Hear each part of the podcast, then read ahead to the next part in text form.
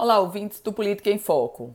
O governo do estado e a prefeitura de Natal travam mais um grande embate, dessa vez sobre o chamado toque de recolher aos domingos. A Procuradoria-Geral do município entrou com um agravo interno para tentar modificar a decisão do desembargador Cláudio Santos, que manteve o toque de recolher aos domingos na capital potiguar. Na prática, o que a Procuradoria, representando o prefeito da cidade do Natal, o prefeito Álvaro Dias, quer é liberar o toque de recolher, liberar para o funcionamento de bares e restaurantes aos domingos, no mesmo sistema que acontece de segunda a sábado.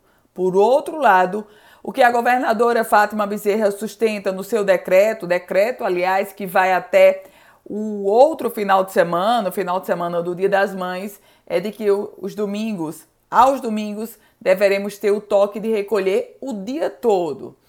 A única exceção desse toque de recolher é para o funcionamento de bares e restaurantes, pelo decreto da governadora, de 11 da manhã até as 3 horas da tarde. Agora, a decisão vai estar novamente com o Judiciário, que vai ser cenário de mais um capítulo da queda de braço que ocorre entre o governo do estado e a prefeitura do Natal, no que já se convencionou chamar de guerra de decretos em meio à pandemia.